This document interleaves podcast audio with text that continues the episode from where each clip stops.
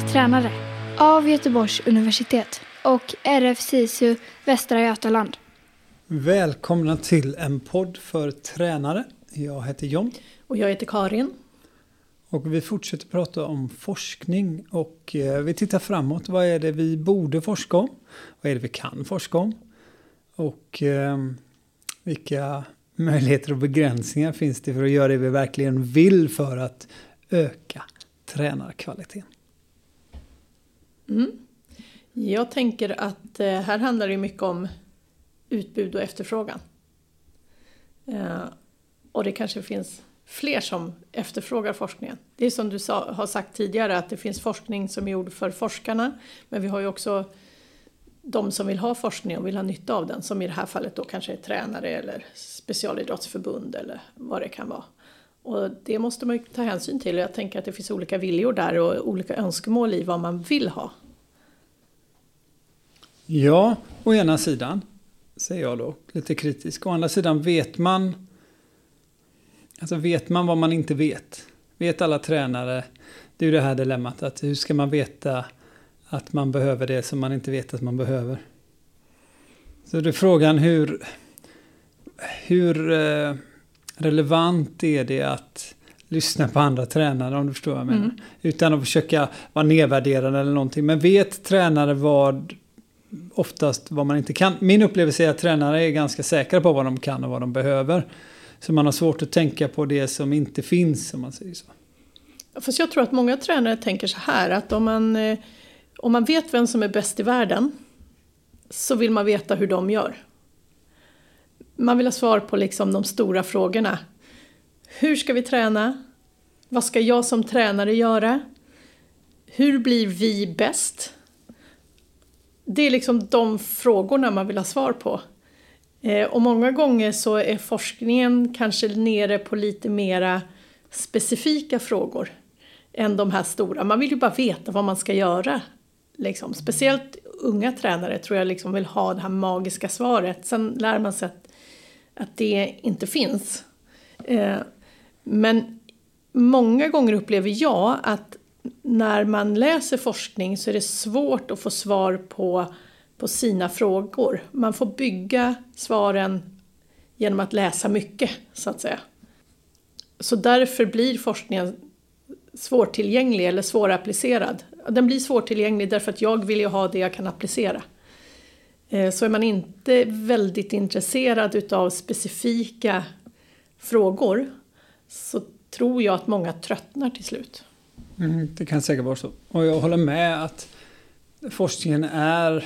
Alltså det finns ju en anledning att forskning har den statusen som det har. För det är svårt, det är lite besvärligt. Och sen så är det ju oftast lite tråkigt. För att svaren är alltid en gråzon. Det är väldigt, väldigt, väldigt sällan som vi får ett ja eller nej svar. Eller ett tydligt svar. Utan det finns ett standardsvar. Och det är, som alltid är, det beror på. Hur ska jag träna? Det beror på. Ska jag äta mer kött? Ska jag äta mindre kött? Ska jag träna mer konditionsträning? Ska jag träna mindre konditionsträning? Alla de här hälsofrågorna. Vad är nyttigt? Vad är inte nyttigt? Ja, det beror på. Det beror alltid på. Och så är ju verkligheten och det visar ju forskningen på ganska tydligt. Sen så kan vi visa i forskning som olika inriktningar. Om du är i den här situationen, ja, då lutar det mer åt att man bör göra så här. Men även den forskningen säger att, men kanske inte alltid. Men sen har man ju ett dilemma som tränare också. För man rör sig ju hela tiden i gränslandet mellan att individualisera och generalisera i den träningsmiljö man har.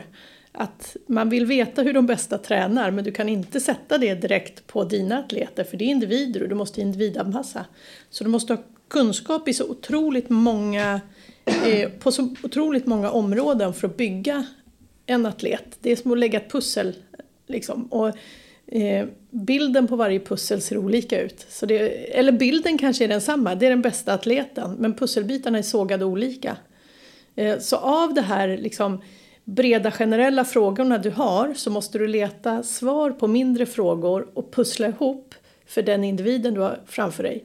Men samtidigt så vill du ha den generella kunskapen. Hur ska vi köra styrketräning? Hur ska vi tänka i konditionsträning?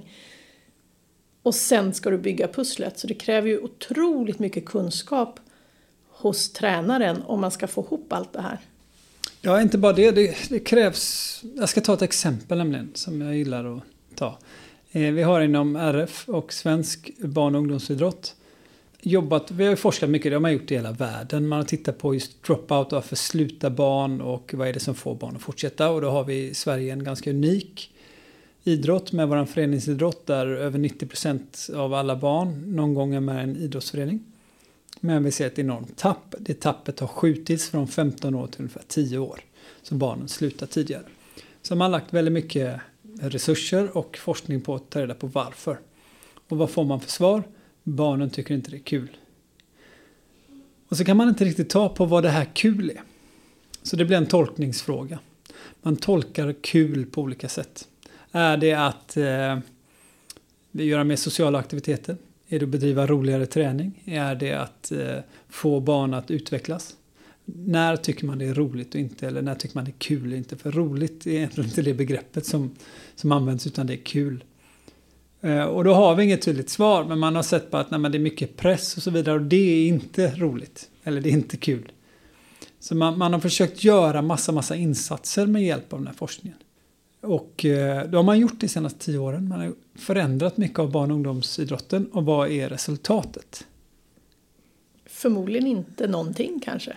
Nej, jag skulle säga att den ser ungefär likadan ut som den gjorde för 10 år sedan. Det vill säga att det är fortfarande barn som slutar tidigt. Om inte tidigare. Men de som är kvar kanske har roligare? Ja, men det är fortfarande... Forskningen gjordes för att ta reda på hur ska vi få fler barn att fortsätta. Mm. Och vi har gjort massa. Vi hade RFs vision 2025. Nu har vi RFs vision 2030. Där det är en massa insatser. Och nu har vi också tagit in ett vuxenperspektiv. Vuxna ska liksom motionera längre och så vidare. Så det finns massa olika perspektiv. Men i och med den här tolkningen i det så ser vi att gör vi rätt eller inte. Och då finns det ju det som vi kallar för deskriptiv data. Det vill säga det är siffror som inte säger någonting mer än att visa på hur det ser ut. Till exempel slutar barn eller är barn kvar eller inte. Hur mycket är knäskadorna för flickor i handboll och fotboll? Så kan vi säga men det är 25% mer än pojkar. Eller att barnen slutar tidigare. Så vi kan mäta saker som visar på verklighet, men den ger oss inga svar hur vi ska jobba med det. Och så gör vi massa insatser och ser vi kanske... Och forskningen kan ju inte göra allting. Vi kan inte utvärdera och inte. Så vi vet ju inte så mycket egentligen. Men och det är det här gråzonen jag menar, att vi gör saker som i teorin ser ut att vara bra och som faktiskt i praktiken är bra utifrån vissa vinklar. Men det här gör det ju också väldigt svårt. Idrotten har ju väldigt begränsade resurser och det är ju någonting man hela tiden pratar om. Det är ekonomin i idrotten, att det finns inte pengar till det vi vill göra, och det spelar ingen roll om vi pratar barn- och ungdomsidrott eller elitidrott eller vad vi pratar om, så är resurserna ett problem. Då är ju frågan... Ska vi lägga resurser på forskning när vi inte får svar på det vi faktiskt egentligen kanske vill ha svar på? Man vill från akademins sida att idrotten ska köpa forskning från akademin. Men dels tar forskning väldigt lång tid. Idrotten vill ha snabba svar. Vi är vana vid ett tempo i det vi gör. Och vi vill göra nu. Det är liksom action som gäller. Och sen att få då ett svar att ja, det ser ut så här. Men vi får ingen hjälp med vad vi ska göra. Eller då kanske man inte har lust att betala några pengar. Ska vi lägga pengar på det? Ja, det är, och då läggs precis som det är statliga pengar in i idrotten. Våra LOK-stöd och våra olika RF-stöd. Så finns det också statliga pengar in i forskning. Så att mycket finansieras ju av statligt stöd. Och då finns det ju grupper som sitter och tar emot ansökningar och så vidare, som utvärderar vad är relevant forskning och vad är inte relevant forskning. Och det kan man ju ifrågasätta. Sen från forskarhåll så är det ju flera som också menar på att å andra sidan, som du säger, idrotten, de vill ha snabba svar och de tycker det tar för lång tid. Men de gör heller inte det som forskningen säger att man borde göra. Det vill säga på någonstans på vägen så feltolkas den. Och sen om det är RF som borde göra tydligare tolkningar, det kan vissa tycka, med tanke på att då ser man RFs perspektiv är att nå ut till alla. alla ideella ledare, alla föreningar, alla sporter, så allt blir väldigt, väldigt, väldigt generellt. Och det har vi sagt innan, forskning är inte så specifikt, eller forskning är specifikt och inte så generellt. Så då frågan kanske man borde, istället för att RF gör sammanställningar, så kanske det är specialförbunden som ska göra det. Vad vet jag? Eller jag vet. Jag tror att det är den vägen vi ska gå. Så att vi får mer specifikt vad varje idrott ska göra och så vidare. Men sen är det väldigt, väldigt svårt att mäta olika saker som gärna idrotten vill ha svar på. Till exempel om vi har det här klassiska exemplet med rangordning. När man har tagit bort rangordningen i ungdomsidrott. Det vill säga idag har vi inte tabeller som rangordnar. Vi har tävling och seriespel, men vi har inga tabeller som rangordnar. För det finns massa som stödjer det. Men för att veta då grunden till det. Jag hävdar och hävdar fortfarande att det är en bra del i idrotten. För det hjälper tränare att jobba med långsiktighet. Det togs fram för att behålla fler barn i idrotten. Det togs inte fram och då sa man, jo, men långsiktighet, det kommer få behålla fler barn och så vidare. Men det har ju visat sig nu att gör det verkligen det? Det kan vi ifrågasätta. Visst, resultatet kan komma om 10 år till. Så jag ska inte sitta här och säga att det funkar eller inte funkar. Men hade vi velat se om det är ett sätt att behålla fler barn, så hade man ju kunnat, då hade man fått göra mer experimentell forskning. Det vill säga bygga upp 3 miljöer där man jobbar över tid utan tabeller och 3 miljöer med tabeller. Jämföra de här två och titta på okej, men vad har det blivit bättre, vad har det inte blivit bättre? För att sen ta något beslut om hur man ska gå vidare i alla sporter liksom genom hela Sverige. Och det är nästan forskning som är enormt tidskrävande, enormt resurskrävande ekonomiskt och experimentell på ett sätt som det är svårt att säga om det är etiskt riktigt. Får vi experimentera med barn på det sättet? Så att mycket av de svaren som jag upplever att idrotten vill ha är väldigt svåra att ta fram. Och ibland omöjliga. Men hur stor är samverkan i olika liksom, delar av forskningen? För jag tänker, man borde kunna applicera rätt mycket av skolforskning på idrottsmiljön. Det är ändå samma individer vi pysslar med, så att säga.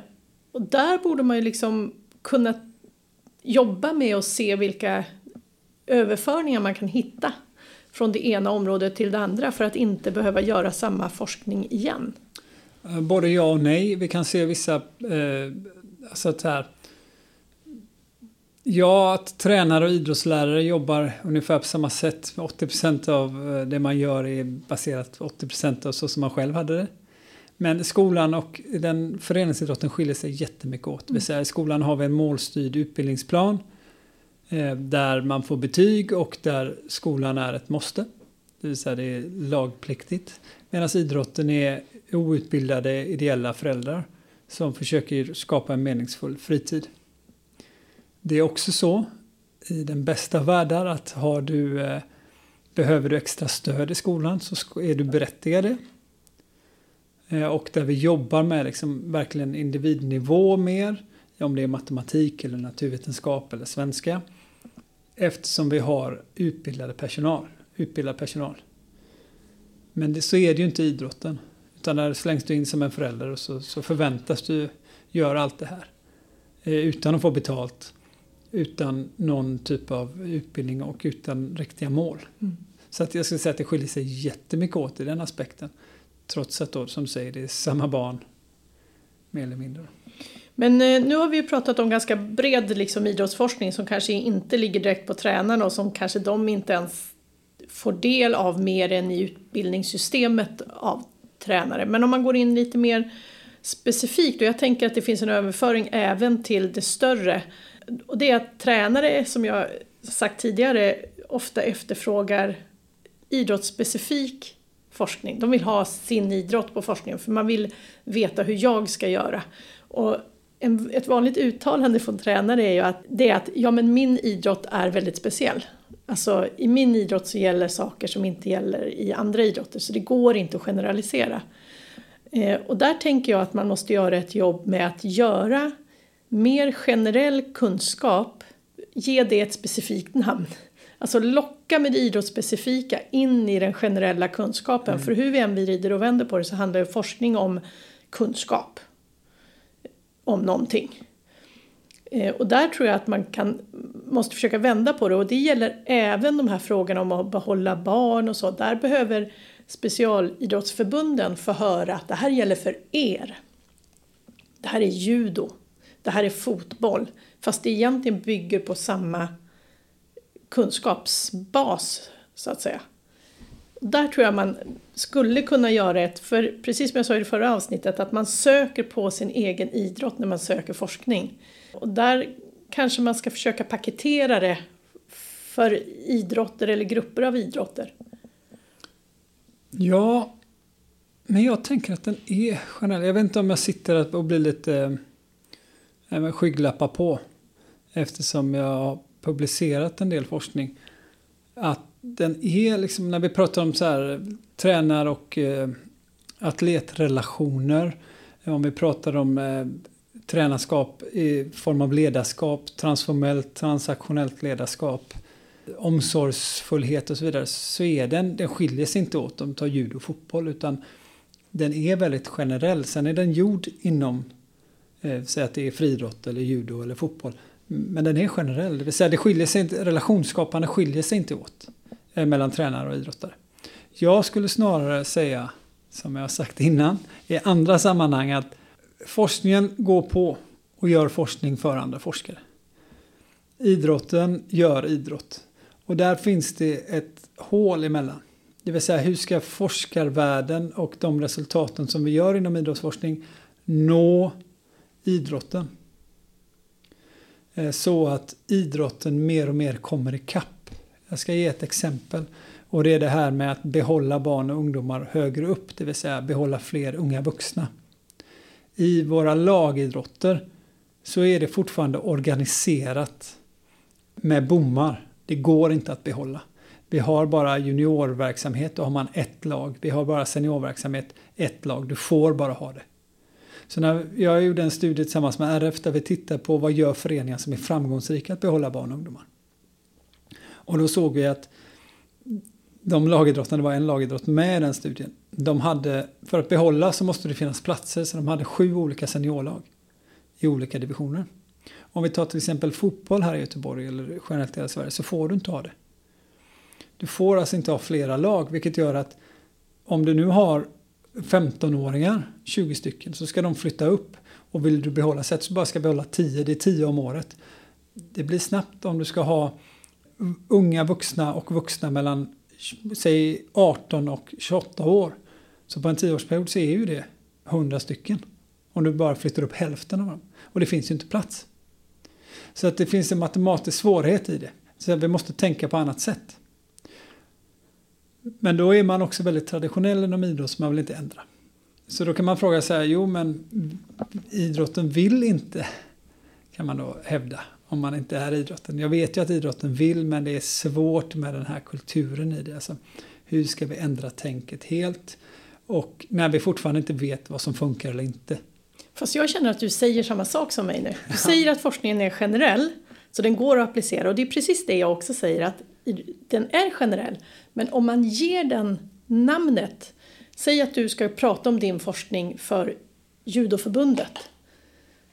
Då får du kalla den för tränarskap i judo. För då tar de till sig den. Då kommer vi förbi barriären. För så länge forskningen säger att den är generell, så är man inte intresserad. Men om man säger att den är för er, då är man intresserad. För man tror att man själv är så speciell i sin idrott. Så egentligen säger vi precis samma sak. Att forskningen är generell, men vi måste leverera den som en produkt för målgruppen. Och det, jag tror att det är där den här barriären mellan forskningen och idrotten är. Att man måste paketera och leverera produkten på ett anpassat sätt. Man ska inte, kunskapen är densamma, men den måste komma till idrotten på ett attraktivt sätt. Och jag tror kanske att den som sitter på kunskapen måste vara den som ger kunskapen. Ja, men då visar forskning att då lär man sig inte, utan det måste komma i samspel. Det vill säga, den som ska lära sig någonting måste vilja lära sig. Ja, så det måste finnas en grund för det. Och vad vi ser, som jag själv ser när det blir en för hög belastning av utbildning. Då har tränare en stor tendens på att gå tillbaka till sin idrottsliga praktik och göra träning snarare än att utbilda sig. Fast det är ju precis den här viljan jag vill skapa genom att man paketerar den på ett sätt så att den blir attraktiv. Ja. Då skapas ju viljan att ta emot den. Och det tror jag, där tror jag man har en liten hemlighet. Precis som du gjorde forskning på friidrotten och blev kvar och hjälpte dem att sjösätta den kunskapen du fick ur forskningen i praktiken. Så skulle man kunna göra inom en annan idrott också. Där behöver man inte prata om att man har gjort den på friidrottstränare, utan du bara talar om att jag har kunskap om det här. Och så sjösätter du det i ett annat förbund.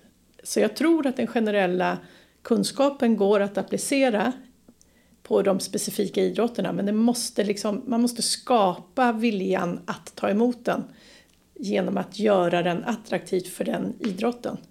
För annars kommer alla att sitta och söka på sin egen idrott när de söker kunskap. För det är det man vill veta. Och jag tänker att om vi tar exemplet styrketräning, vilket är aktuellt för de absolut flesta idrotterna har någon form av krav på styrketräning och har nytta av att göra någon form av styrketräning. Men om jag då söker på styrketräning friidrott eller styrketräning judo eller styrketräning fotboll, så får jag några träffar naturligtvis. Men det är kanske inte där den riktiga kunskapen finns, utan den kanske finns innan det blir den idrottsspecifika kunskapen. För den är inte säkert att den är större än min egen kunskap.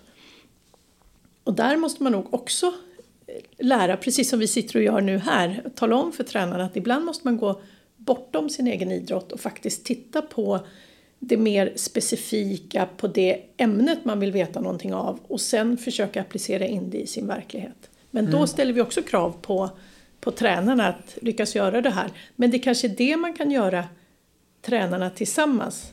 Som i ditt exempel, i din forskning, att man låter en grupp tränare ta del av kunskap om styrketräning, sätta sig ner och reflektera och prata om hur den ska kunna överföras in i deras praktiska idrott. Men då kanske de behöver hjälp av en forskare som finns där och kan förklara. Ja, absolut. De behöver inte bara hjälp, men det handlar också om resurser och tid. Vi vet att tränare jobbar 24/7, de jobbar jämt. Du måste hela tiden... ska du lägga till något så behöver du oftast ta bort något. Och där vill man ju inte ta bort något. Vad är det? Jag ska ta bort ett samtal med en aktiv, jag ska ta bort en morgonträning, eller vad ska jag ta bort? Och då tycker jag att det behövs annan struktur, och särskilt eftersom de flesta ledare i Sverige inte är 100% betalda elitidrottstränare, de flesta är ideella ledare. Och det är där i grunden för hur vi skapar framgångsrik elitidrott. Och då behöver vi hitta stöd för dem, och då tycker jag att det är problematiskt att säga att lägga det på dem, ni måste söka mer och så vidare. Utan jag tycker att man borde jobba på andra sätt i specialförbund, hur man jobbar med det. Jag ska ta ett framgångsrikt exempel. Och det är ju det här med knäskador inom lagidrott för flickor. Där man såg ett jätteproblem med det. Eftersom det är så mycket högre siffror av knäskador i till exempel handboll och fotboll. Vad man gjorde då var att man gjorde ett forskningsprojekt där man ser, men först konstatera att det är en katastrof. Nummer 2 är men hur kan man förebygga detta? Och märkte att man kan förebygga knäskador genom olika typer av knäkontrollprogram. Då tog man från specialförbundsnivå fram där knäkontroll, eller från några specialförbund som gjorde. Och så gjorde man det som någon typ av obligatorisk utbildning mer eller mindre, där man skulle applicera det på alla flickor som tränar lagidrott och som ligger i den här röda zonen av knäskador, och då för att minska skadorna. Och då var det ju uppifrån och underifrån. Vilket var framgångsrikt. Sen hur mycket det har minskat, det vet jag inte. Men jag vet att det har skett stora förändringar. Så en sån del är viktigt. Att vi kan inte, vad jag menar på är att vi kan inte belasta ideella tränare för mycket med utbildning. Och inte för att jag tycker att det är bra eller dåligt. Det är bara för att jag vet att det inte går. Vi måste hitta andra strukturer för hur vi jobbar med utbildning och utveckling för tränare. Det måste vara en naturlig del av ledarskapet.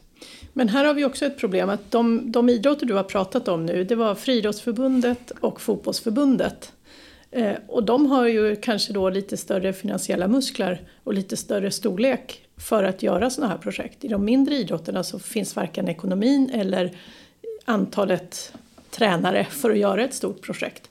Och då måste man sno av andra. Och då blir det plötsligt det här problemet med att ja, men vad gäller för oss? Och det är klart man kan börja titta internationellt och så vidare. Men jag tror att där kan ju glappet bli ännu större mellan de stora idrotterna med ekonomi som kan göra, liksom, utveckla sina idrotter och sina utbildningsprogram på ett sätt. Medan de mindre idrotterna liksom får nöja sig med de generella utbildningar som finns inom RF-SISU. Och så får man försöka bygga sina egna utbildningspaket själva. Och man kanske inte ens har någon anställd på förbundet som jobbar med de här frågorna. Utan det är också ideellt att bygga ett utbildningssystem för sina tränare. Så att det är lätt att säga att ja, men man ska jobba som fotbollsförbundet eller friidrottsförbundet. Men den verkligheten är väldigt få idrotter som har. Ja, men om du frågar dem så säger de att de har inga pengar. Fotbollen skulle ju hota med att gå ut RF för att de tappar 15 miljoner om året i bidrag samtidigt som man betalar agenter 60 miljoner om året. Jo, men de gör ju de här projekten. Så precis. Men det finns resurser att få, det finns samordning att göra. Det handlar bara om att hur ska vi göra det? Alltså, vad är specialförbundets roll att utveckla idrotten? Och där har man ju olika syn och det är klart att det är olika resurser. Det finns fler inom fotbollen. Så att, vilket gör att det finns mer resurser. Eftersom det finns fler människor. Idrottsförbundet är ett litet förbund. Sen hade de under en tid bra ekonomiska muskler. Så man gör mycket ekonomiskt. Men jag menar också det är inriktningen av. Och det går ju hela vägen upp. Alltså från RF till specialförbund. Hur jobbar man med specialinriktade insatser? Och hur utvecklas tränare? För fortfarande. Från RF, från specialförbund. Och från tränare så har man nästan all fokus på formellt lärande. När vi vet att tränare utvecklas genom informellt lärande.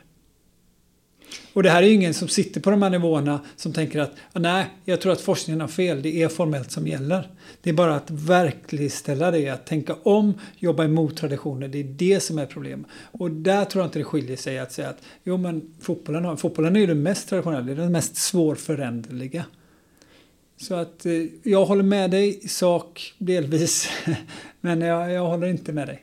Vi gör ju också ett projekt nu inom High Performance Göteborg där jag jobbar, där vi gör ett elittränarprojekt där vi ska erbjuda föreläsningar och lite annat för de elittränare som finns i vårt upptagningsområde. Men där har vi också som en viktig del nätverkandet, att vi vid varje tillfälle ska ge möjligheter till att reflektera, prata tillsammans och dela med sig av sina reflektioner. Kanske äta någonting efter föreläsningen, sitta ner och prata. Men också kommer vi att jobba med att spela in reflektioner. Och göra små korta filmer med tränarnas reflektioner på det forskaren har sagt på föreläsningen. Som man kan använda i utbildningssyfte. Och där tror jag det finns en stor kraft just där att samla tränare från olika idrotter. För då får ju... Det är så lätt som du säger att fotbollstränare, de pratar ju bara med fotbollstränare. För de har ju sina forum. Men för dem att få komma ner och träffa fäkttränaren eller simtränaren och hitta ett forum tillsammans tror jag är jätteviktigt. Och kunna dela med sig. Och där kan man ju också hitta kunskapsöverföring. Kunskap som är viktig i den ena idrotten som en annan idrott inte har sett. Då kan den föras över i samvaron mellan tränarna. Utan att man egentligen behöver plocka in forskare, så att säga. Låter jättebra. Mm. Och jag tänker på det nu när ni som lyssnar hör oss prata och tänker men du jobbar ju bara i en formell utbildningsinstitution. Ja, det gör jag. Men jag jobbar också med olika typer av tränarutveckling. Och en del då i detta är ju den här podden. Och de här avsnitten, det här är avsnitt 9, de har släppts i 3 sjok, så vi har släppt 3 avsnitt i taget. Och till varje avsnitt så finns det ett typ av utbildningsmaterial. Det vill säga där det finns frågor som går att besvara och frågor att reflektera till. Så ett sätt att jobba med det här organiserade informella lärandet är att i er förening eller era tränarteam Sätt en deadline för när tränarna i fråga ska ha lyssnat på antingen avsnitt 1-3, 4-6 eller 7-9. Lyssna på de avsnitten, sätt dig ner med det här utbildningsmaterialet och diskutera och reflektera över de frågorna som är. Det är ett jättebra sätt för tränare att jobba i sin utveckling och särskilt då i tränarteam eller föreningar där man vill förändra. Så det här är ju en del av det och ett exempel då på hur forskningen kommer uppifrån men där vi är i, det vill säga föreningsidrotten och i de här förbunden jobbar nerifrån med att försöka integrera. Så samla era tränarteam, bestäm vilka avsnitt ni ska lyssna på och jobba med det här utbildningsmaterialet. Och det här utbildningsmaterialet kan man få tag på RF-SISU Västra Götaland. Precis, och är ni intresserade av ännu mer tränarutveckling så har vi vår sportcoachingutbildning här på universitetet som man kan söka varje vår för att komma in varje höst. Det finns även utbildningar via RF-SISU. Jajamensan, på alla nivåer. Och är det så att man anser sig själv vara elittränare eller på väg att bli elittränare eller vill bli elittränare så kan man alltid söka upp mina kontaktuppgifter på RF-SISU Västra Götaland och höra av sig. För vi har ju vårt elittränarprojekt som vi jobbar med lite utbildning och utveckling av elittränare. Så, när vi fortfarande inte har kommit längre i forskningen att fortfarande kunskap är sökande för tränare om vi vill utvecklas så finns det i alla fall jättemycket möjligheter.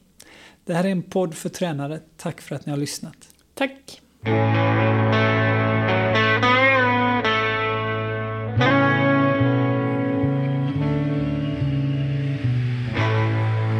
Tack för att ni har lyssnat på en podd för tränare.